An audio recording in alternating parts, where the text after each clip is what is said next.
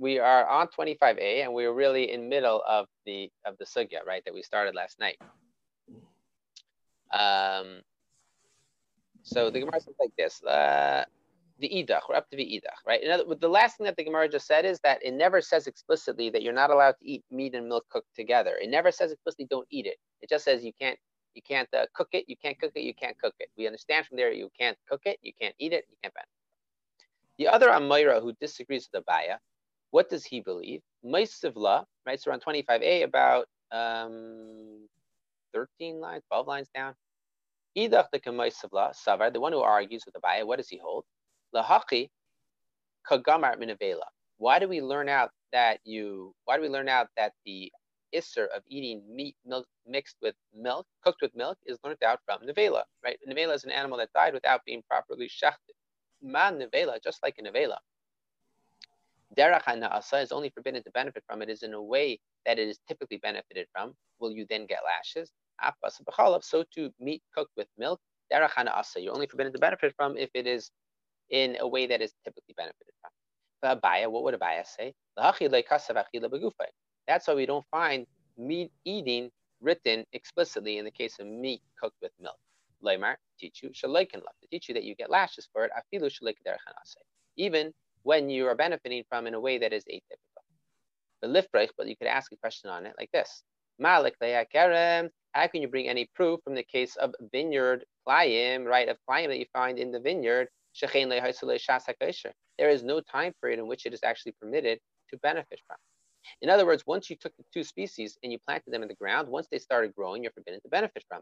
So this is a case in which it is true you cannot benefit from them later, but it's also true that there was never a time period in which you could have actually enjoyed those fruits. So can you really learn from there to the case of meat mixed with milk? Meat mixed with milk, each item separately would be permitted to benefit from before you mix them together. So maybe it's more lenient, right?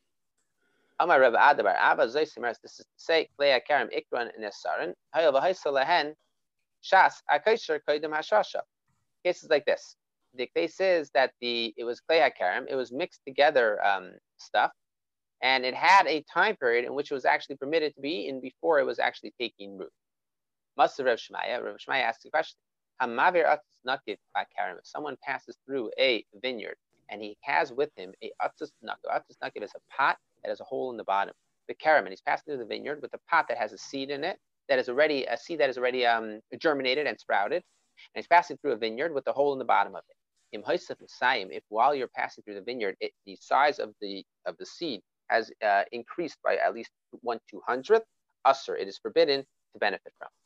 Why? Because since the we the, the pot that has flower pot that has a hole in the bottom is considered to be getting some level of yanika, some level of sustenance from the ground beneath it, right?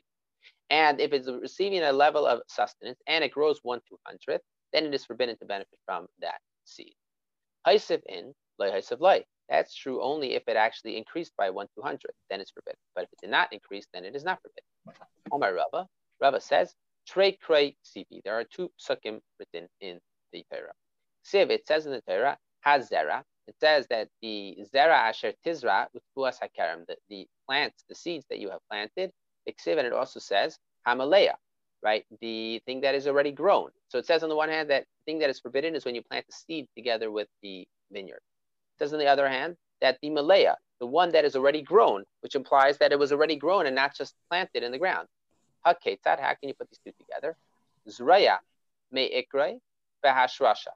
A plant that was planted in a vineyard from the very beginning, as soon as it actually takes root in the ground, it already becomes forbidden. Zuraya, if it already was growing elsewhere, uba, and then you bring it to the to the vineyard.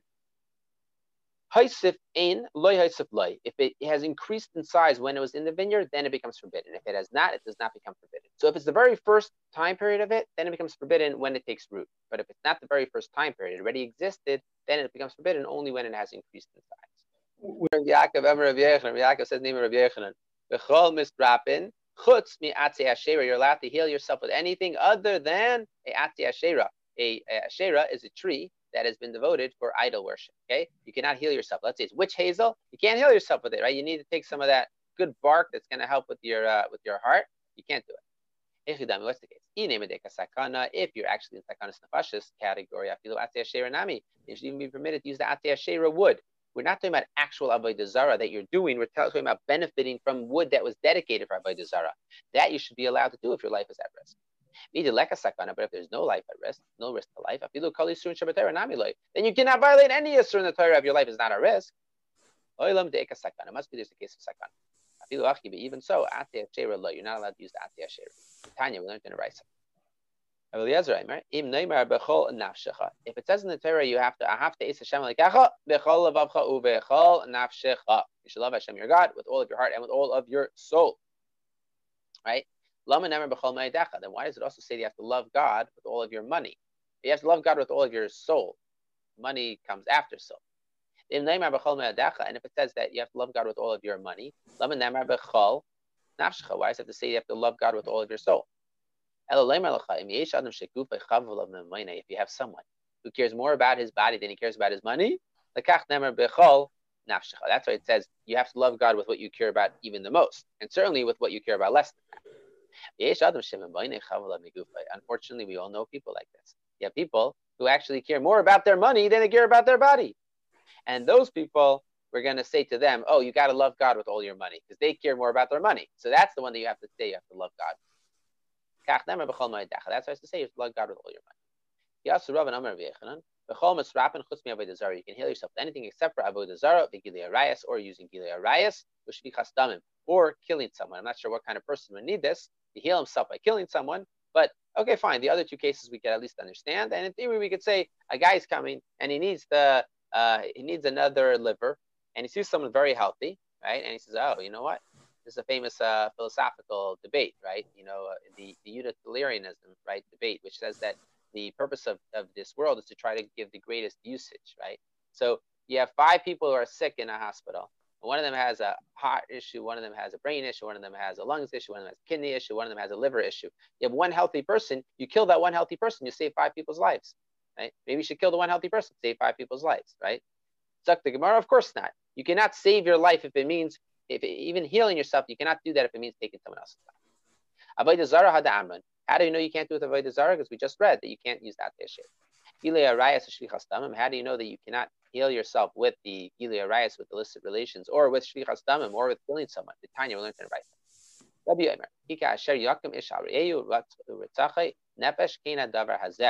Torah compares a case of when a man is running after a woman who is betrothed and he rapes her and he's running after her with a purpose and intent of raping her.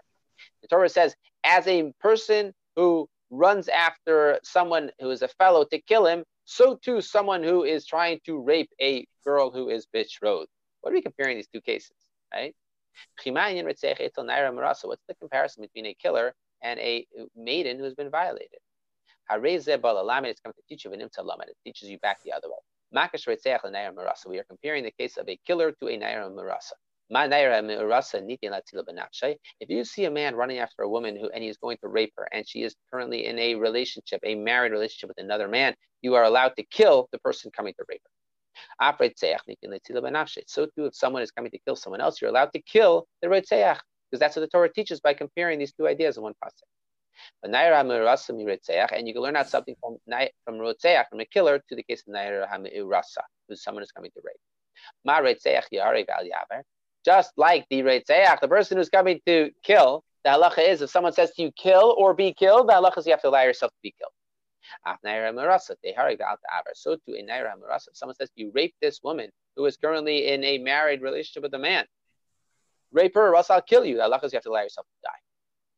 How do we know that? Because the Torah compares the two. Dama mean. How do you know that you're not allowed to kill someone else if your life is at risk? Someone says to you, kill him or I'll kill you. How do you know you're not allowed to kill him? Where it says, Svarahu, it's an obvious, it's logical. Kiyahu Aslaka Rabba, like the story of the one who came in front of Rabba. Amarle said to him, Mare Edoire.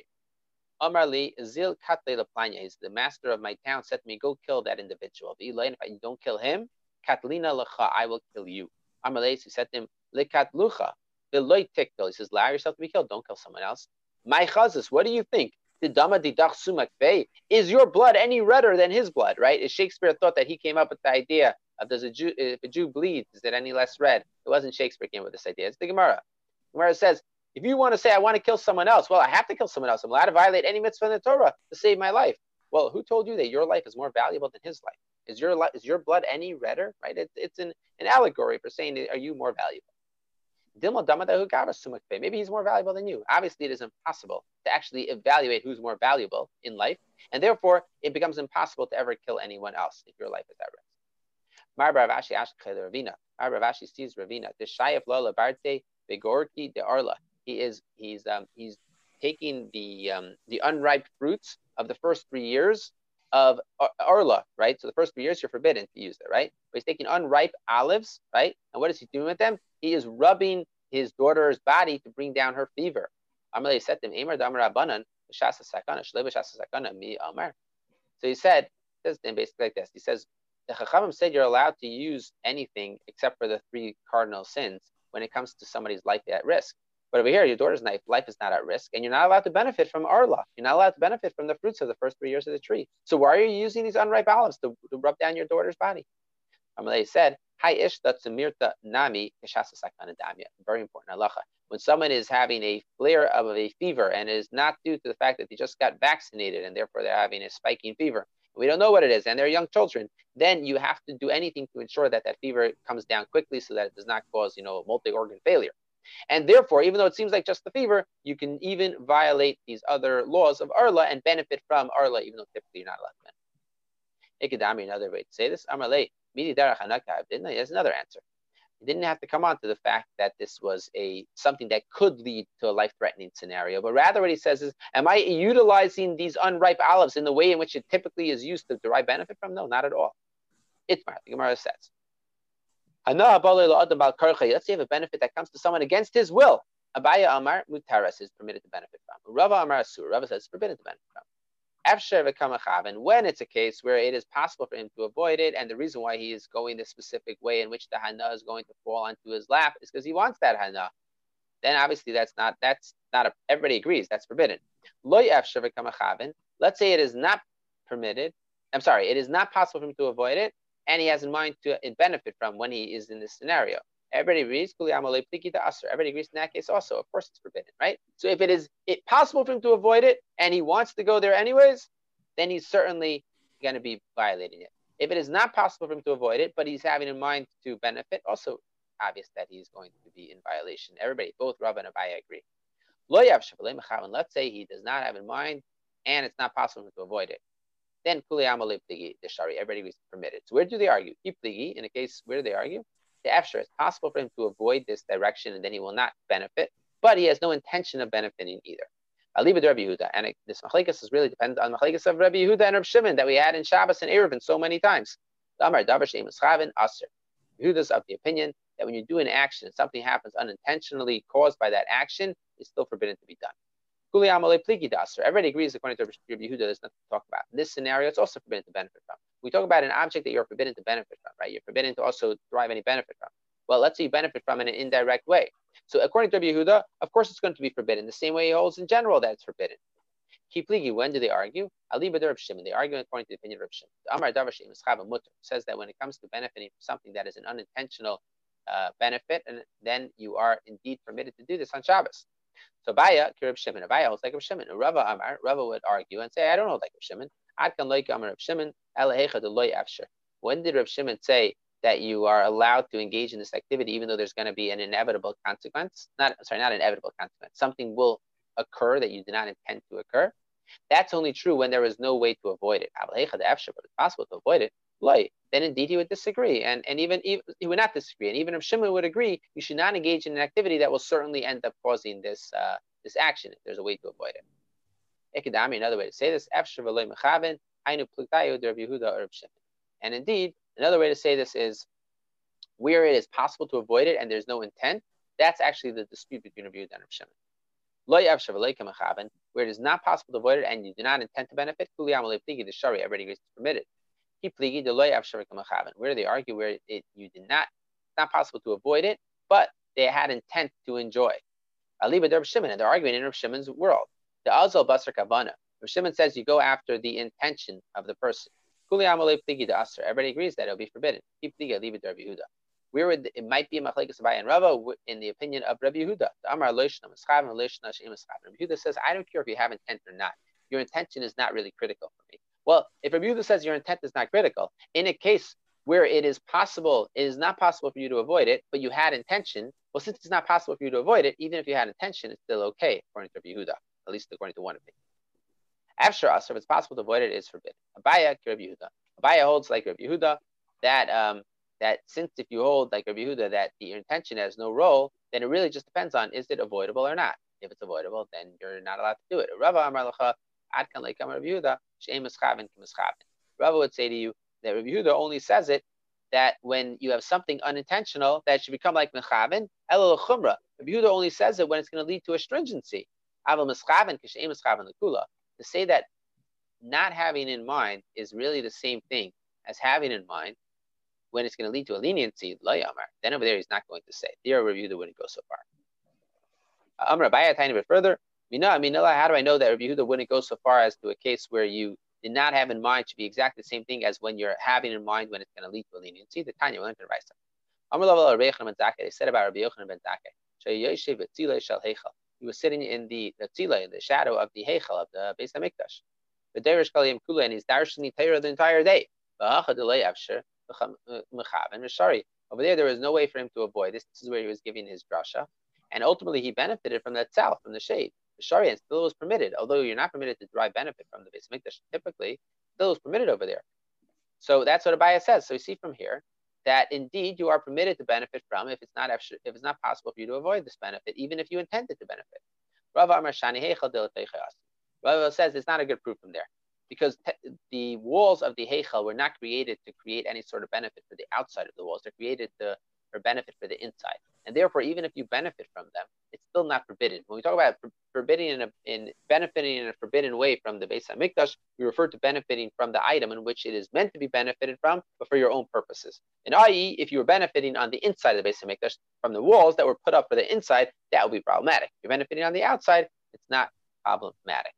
Tomorrow we'll continue to discuss where Rava learns his source from, that he is lenient in the opinion of, uh, sorry, the other way around, that he is actually stringent in the opinion of Rabbi Yehuda and says that it is forbidden to, even if you had no choice, but if you had an intention to benefit from it, it's still forbidden even according to Rabbi Yehuda. Tomorrow, that's what we'll start with on 26th day.